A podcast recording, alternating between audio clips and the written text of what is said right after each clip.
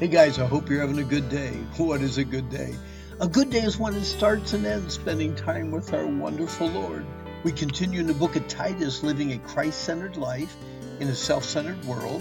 We're looking at Titus chapter 3, verses 4 and 5. Remember our present salvation. But after that, the kindness and love of God, our Savior, toward man appeared, not by works of righteousness which we have done, but according to His mercy he saved us by the washing of regeneration and the renewing of the Holy Spirit. Yesterday, we were, remind, we were reminded of what we were or could have been if we had never been saved by the grace of God. Today and tomorrow, we're going to meditate on our undeserved salvation. It is amazing that when words like God, salvation, Jesus, or Savior enter into a conversation, some people either get embarrassed, angry, or quiet. Satan does not want us to talk about or even think about his defeat and our eternal victory accomplished by the death, burial, and resurrection of Jesus Christ. Are you thankful you're saved? I hope you tell your Lord how thankful you really are and tell him often.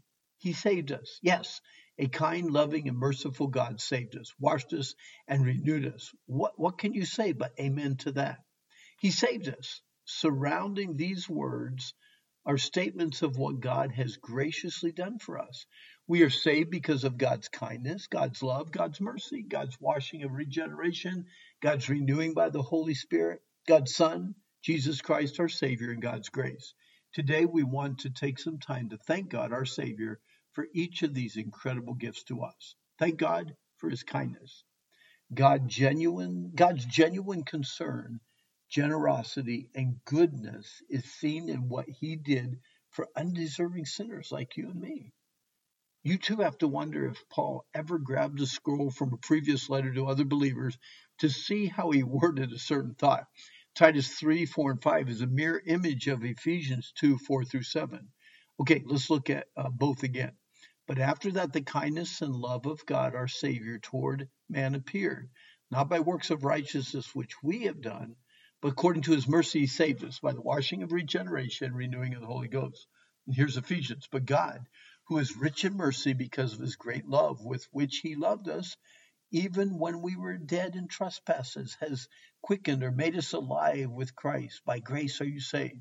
And raised us up together and made us to sit in heavenly places in Christ Jesus, that in the ages to come he might show the exceeding riches of his grace and his kindness toward us in Christ Jesus.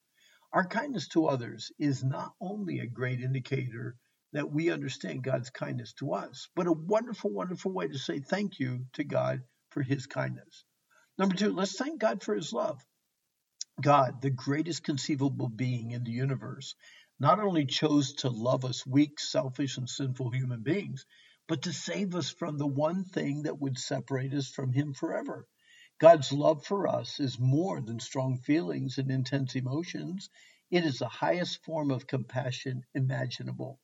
I can't explain such love, mercy, and compassion better than David and Jeremiah. Psalm 86 But thou, O Lord, art a God full of compassion and gracious, long suffering, and plenteous in mercy and truth. Psalm 145, verse 8 The Lord is gracious and full of compassion, slow to anger, and of great mercy. The Lord is good to all and his tender mercies are over all his works. Lamentations 3:22 it is of the Lord's mercies that we're not consumed because his compassions fail not. They are new every morning. Great is thy faithfulness. Makes you want to sing, doesn't it? Hey, next, thanks God for, thank God for his mercy. We do not deserve God's kindness. We do not deserve God's love. We do not deserve to be forgiven. We do not deserve to be saved from the penalty of our sin.